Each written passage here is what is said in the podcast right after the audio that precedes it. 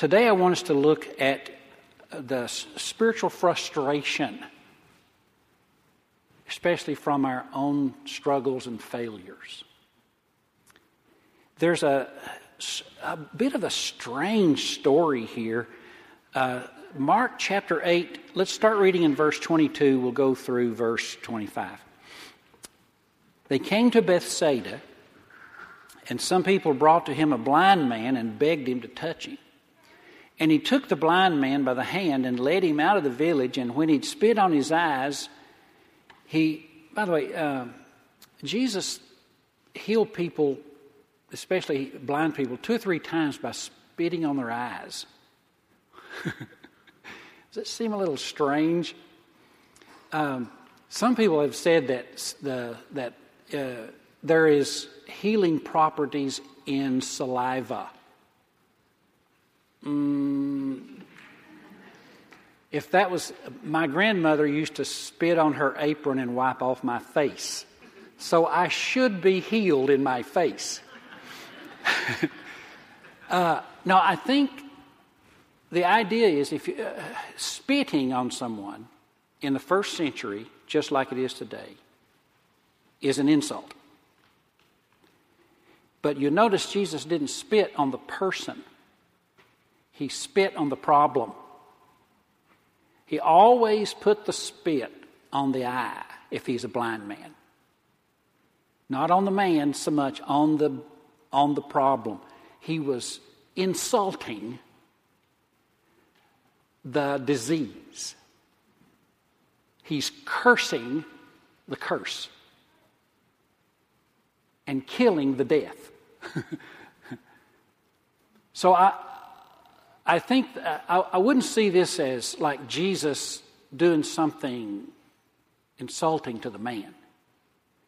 Now, the, the problem with the man is his blindness, and that's where Jesus insults. I hate this blindness, and I want you gone. So, praise God that he feels passionate about our issues. Well, uh, when he spit on his eyes and laid hands on him, he asked him, Do you see anything? And he looked up and he said, I see people, but they look like trees walking. Then Jesus laid his hands on his eyes again, and he opened his eyes, and his sight was restored, and he saw everything clearly. Now, I've been talking to you about recovering your joy, how to deal with the spiritual conflicts and depression, even oppression from Satan. And I think it's important that a Christian be happy. Would you agree with that? For our testimony, for one thing, you know, we don't, we can't draw people to uh, with a sadness. I think it's important that we have joy, and for ourselves, Proverbs seventeen twenty two says that a merry heart, a happy heart, does good like a medicine. It's good for you to be happy, it helps your body. So there's a lot of reasons for to be a joyful Christian. Nehemiah 8:10 says the joy of the Lord is your strength. So that's, that's the goal of God, the normal standard for to which He has called us. So many Christians, though, find themselves in misery and confusion and frustration. They're like this blind man who seems partially healed. I got something, but it's not enough. I actually had a man tell me one time, uh, he came up after a service and he said, You know what? I got to tell you, since I became a Christian, I have been more miserable than I've ever been in my whole life. Yeah, I've thought about that for a lot. I mean, that was years ago. But I want to I want to encourage you here because I want to show you that conflict is not unusual for a Christian. Frustration is not unusual for a Christian. And I, I, just by way of introduction, I want to give you a couple of verses that I think will help you to get this. The way the Bible describes the non Christian. Here's a, here's a verse Luke 11 21. Uh, Jesus has cast out a demon here in the context, and, his, and the Pharisees are requiring an explanation. And he says to them, Well, look, here's the explanation. Uh, King James Version says, uh, When a strong man is guarding his palace, his goods are in peace. But then a stronger one comes. That's Jesus. He comes and takes away all his armor and his goods.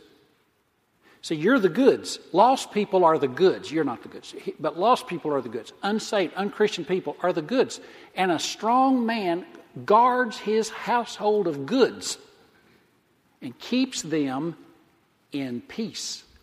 The, the New American Standard Version uh, puts it like this When a strong man fully armed guards his house, his possessions are undisturbed. See, that's lost people. That uh, they are in peace, they are content in their lostness. But then, this was us at one time, right? We were totally happy.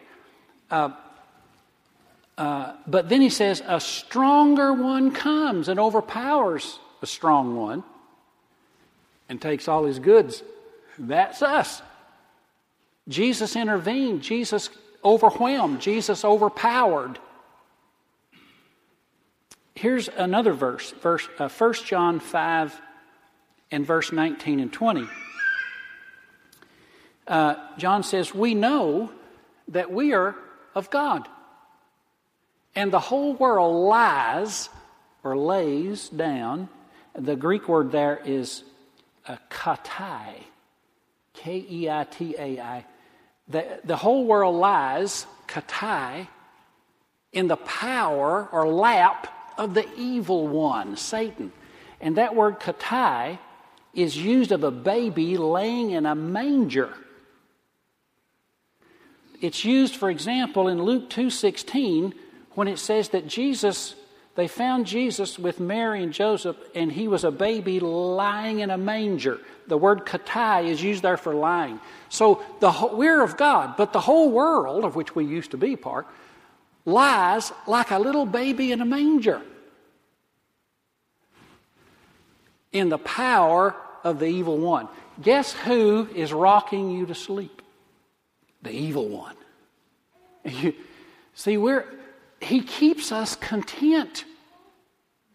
Somebody comes along and, and gives a witness, bears witness to us, or invites us to church, or uh, gives us a testimony. And but Satan comes right there and says, "Oh, don't worry about it. Oh, rockabye, baby. Yeah, go back to sleep." And that's the way Satan does. He keeps us distracted, he keeps us entertained and amused. By the way, you know the word amuse comes from the word muse, which means to think. And ah is simply the negative. Amuse means don't think. Don't think about it. We're all going to die someday. Well, don't think about it. We're going to stand before God and give account. Don't think about it. Jesus is the only Savior or He's not. Don't think about that. Rock Rockabye, baby. You see? And so we, we are goods undisturbed, lying in peace like a baby. And then Jesus comes.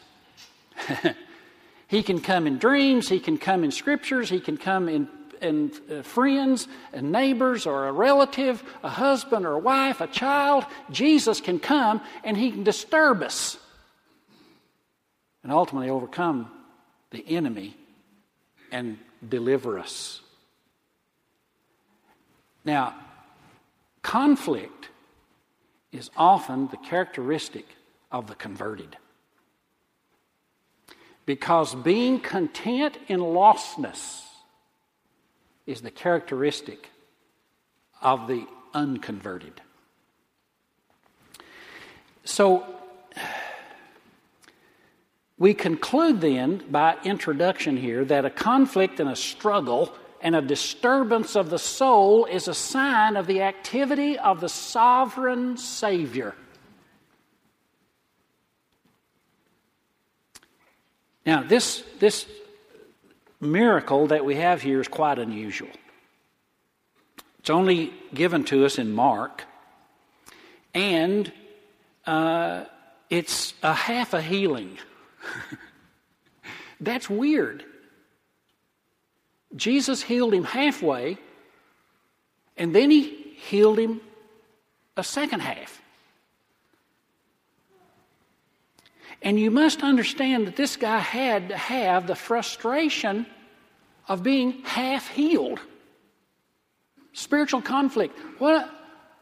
Uh, Jesus touched me. He's, how's he, what's he going to do? What's his testimony? He goes home, he tells his wife, Jesus has healed me.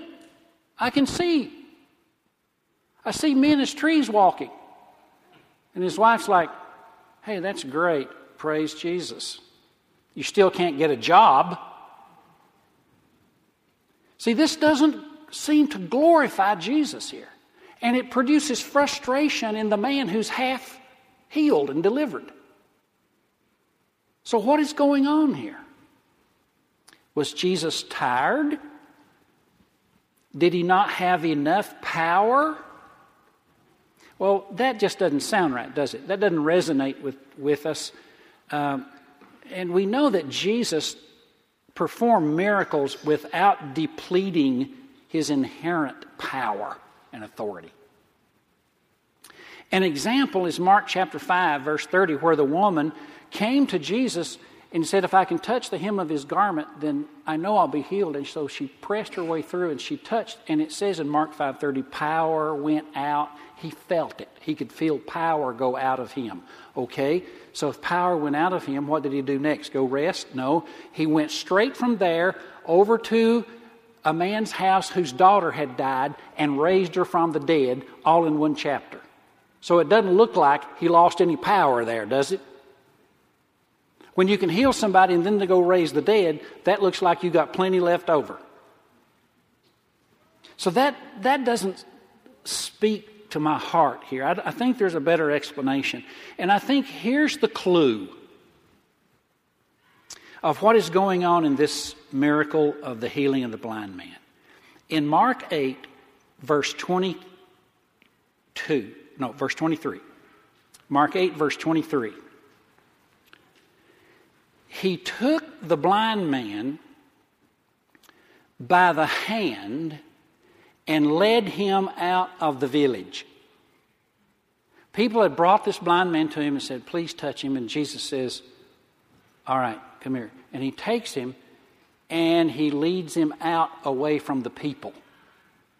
Just now it's just him, the blind man, and the disciples.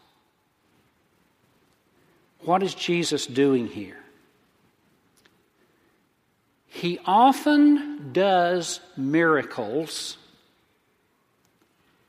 for the sake of his disciples, for their instruction.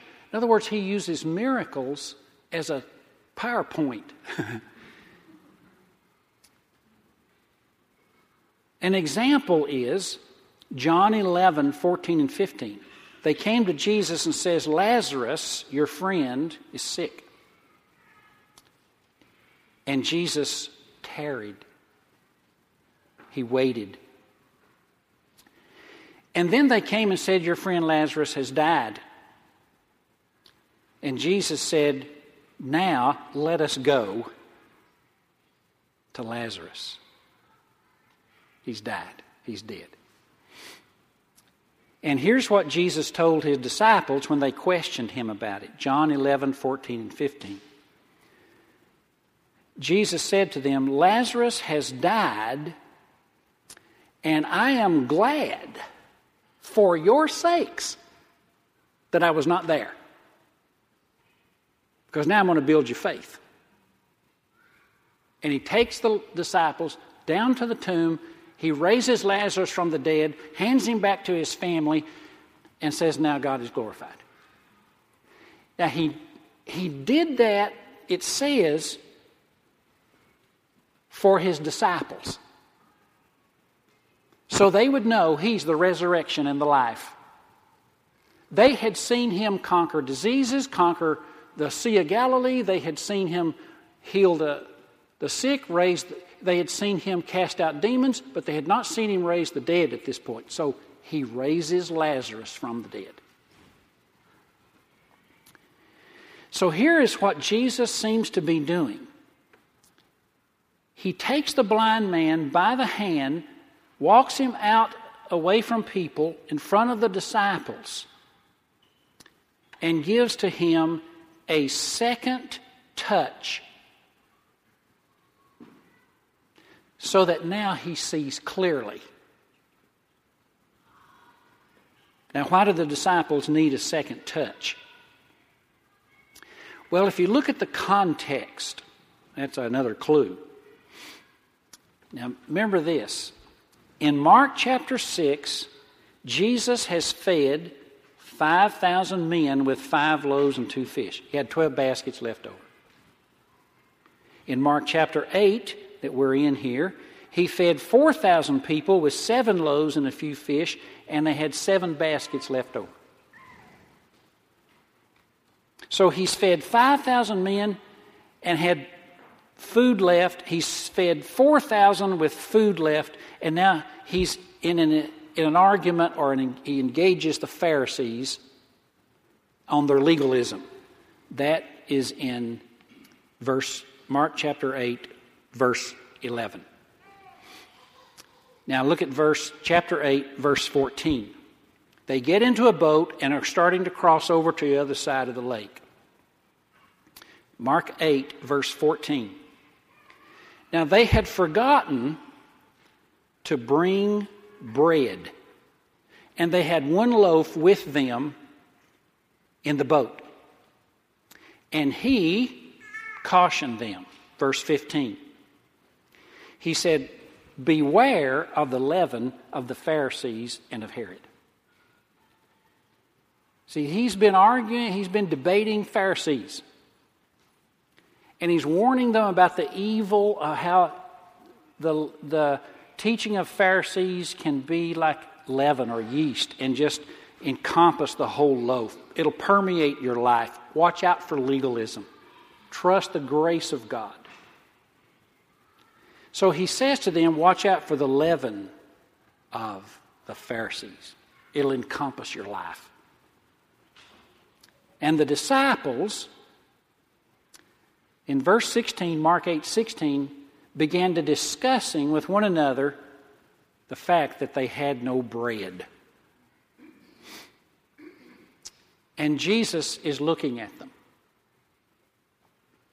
Okay, I just said don't uh, be aware beware of the leaven of the Pharisees. The disciples thought he was fussing at them because they had brought no bread not the sharpest knives in the drawer here. And Jesus looks at them and says, Guys, look at verse 17. Why are you discussing the fact that you have no bread? Do you not perceive or understand? Verse 18. Do you have eyes and yet do not see? And then he says, When I fed the 5,000 men with women and children, was that a problem? Didn't we have food left over? And then just yesterday, I fed, or this morning, I fed 4,000 people. And didn't we have food left over? Uh, yeah. Well, do you think I have a problem with bread? you know? I mean, think. What are you, what's wrong with you? Do you have eyes? and don't yet see? So they get to the other side and they bring in this blind man and he says, Come here, I want to do something. And he walks him out of town in front of his disciples and heals him part way. Look at this partial vision. Hmm. And then he says, What do you see? I don't see good. I can I know something's different about my life, and I know my vision is different. I know you have touched me. I have some light and some sight, but it's enough to make me frustrated and miserable. I need more help. Amen? See, this is why I say sometimes conflict is an indication you are a Christian, not an indication you're not. Your misery quotient may indicate the level of your burden for God.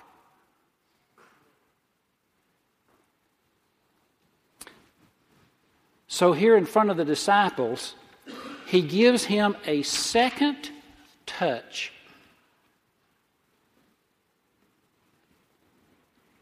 And illustrates the partial vision of the disciples that they need more of what Jesus has to give.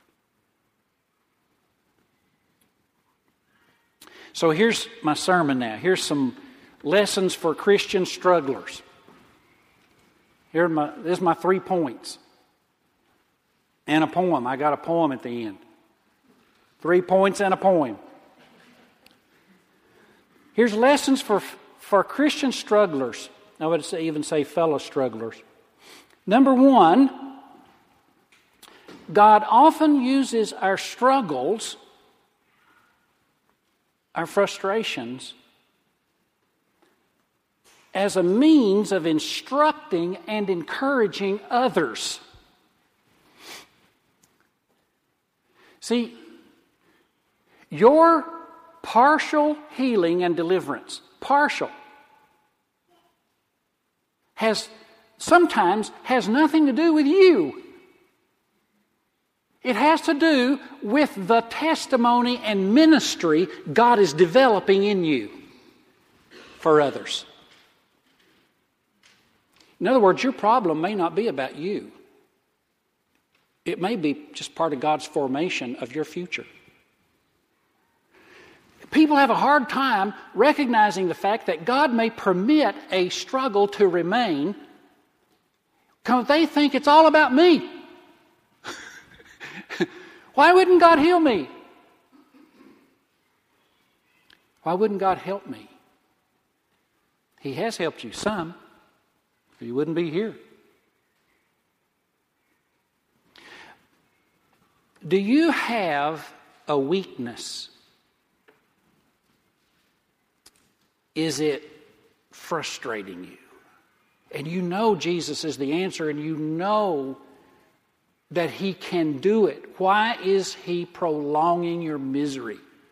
Listen at this verse Hebrews 5, verse 1 and 2. Every high priest chosen from among men, that is the spiritual leadership, is appointed to act on behalf of men in, re- in relation to God. He offers sacrifices for sins. Hebrews 5, verse 2. And he can deal gently with them, the ignorant and the wayward since he himself is beset with weakness. Your weakness qualifies you to minister to the ignorant and the wayward. Otherwise, you would be like the Pharisee. You step back, condemn them, uh, they're wrong, black and white, boom, there you go. But now, you share the same burden and guilt and secret.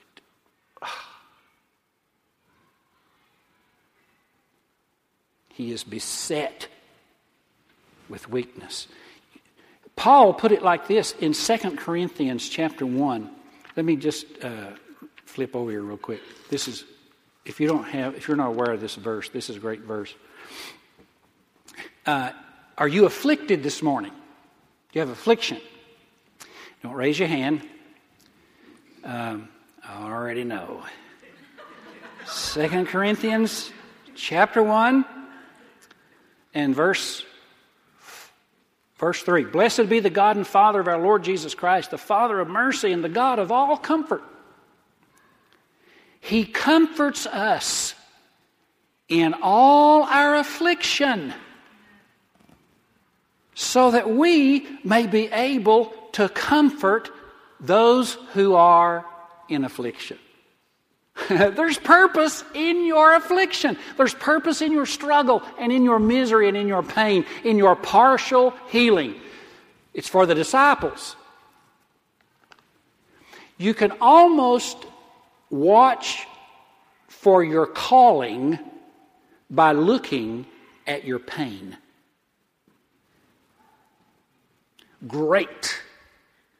I must be called to be a doctor of pain. no, I'm just saying. Watch the area of your weakness. Because what is Jesus doing with this partially healed blind man? He's, this is not about the blind man. This is about the disciples who are spiritually, visually impaired. And he's giving them a living miracle. Here's a second lesson I think that would be helpful to us, and that is that uh, we, we need to be sure we stay with Jesus.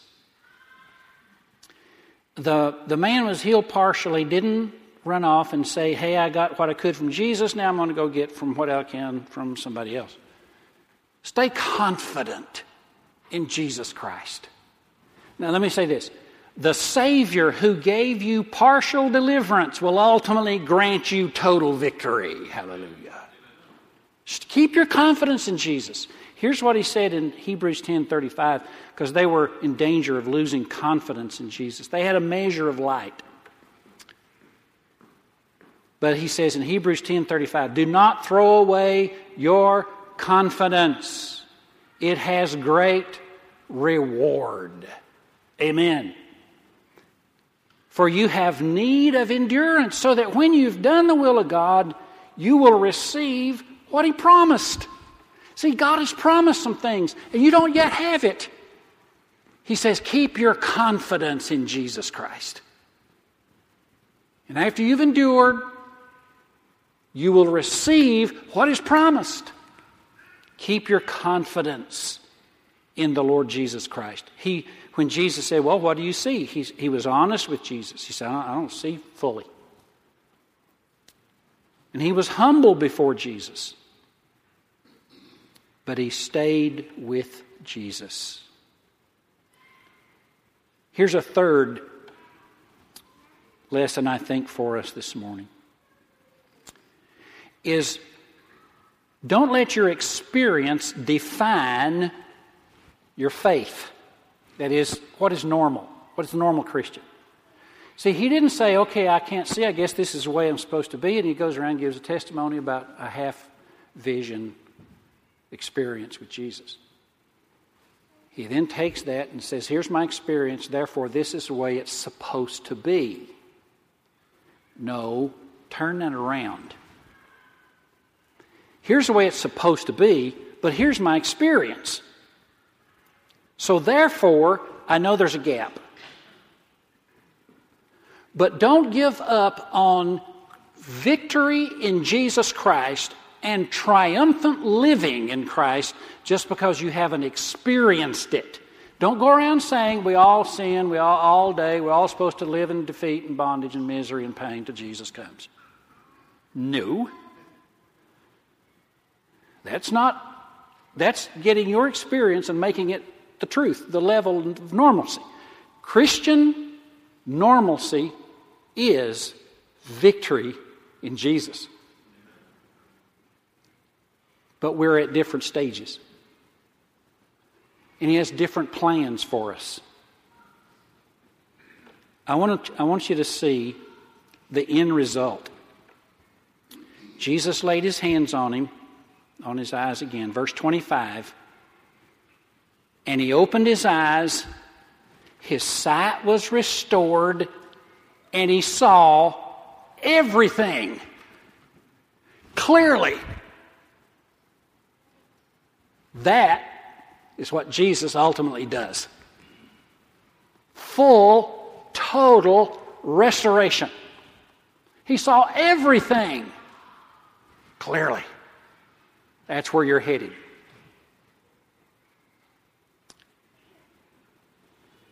It's the same thing Paul says in Philippians 1 when he says, I'm, I thank God at every time I remember you, he says to the Philippians. And I'm sure of this, Philippians 1 6, that he who began a good work in you will bring it to completion and fullness at the day of Jesus Christ. He's going, what he started, he's going to bring to absolute completion. So let God use your struggles, your conflicts, your defeats, even your depression, your failures. And let me tell you, He's not an inadequate Savior. We must trust Him and hold confidence tied in Him. Don't give up your confidence, for someday we will see everything clearly.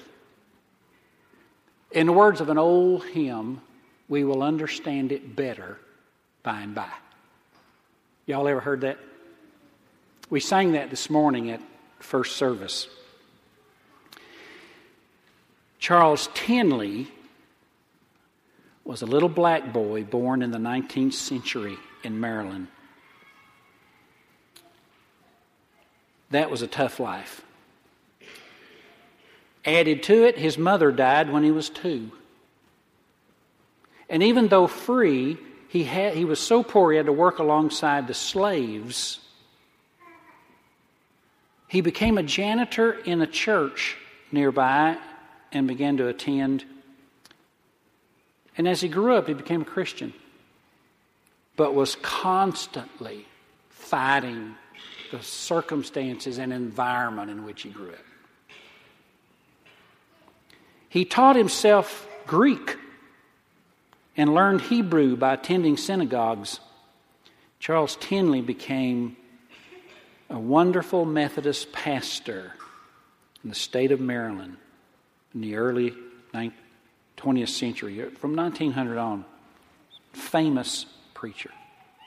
Looking back on his life, he wrote that song, By and by, when the morning comes and the saints of God are gathered home, we'll tell the story how we overcome and we'll understand it better by and by. He's the one that wrote that. Seeing everything clearly. That's where we're headed. Stay confident in Jesus. Let's pray. Heavenly Father, I thank you today not only for your power, but for your wisdom. And we praise you and thank you and trust you even as you apportion out our measure of deliverance. We glorify your name. We know you are good. And though we may not understand and see properly now, we thank you for people you've brought into our life that you use as illustrations. I pray you will bless them I pray, I pray you will bless this congregation, every struggling Christian here today. May their heart be full of faith and joy in Jesus Christ. May their experience one day match the biblical teaching. And we pray it through Jesus Christ. Amen. Amen.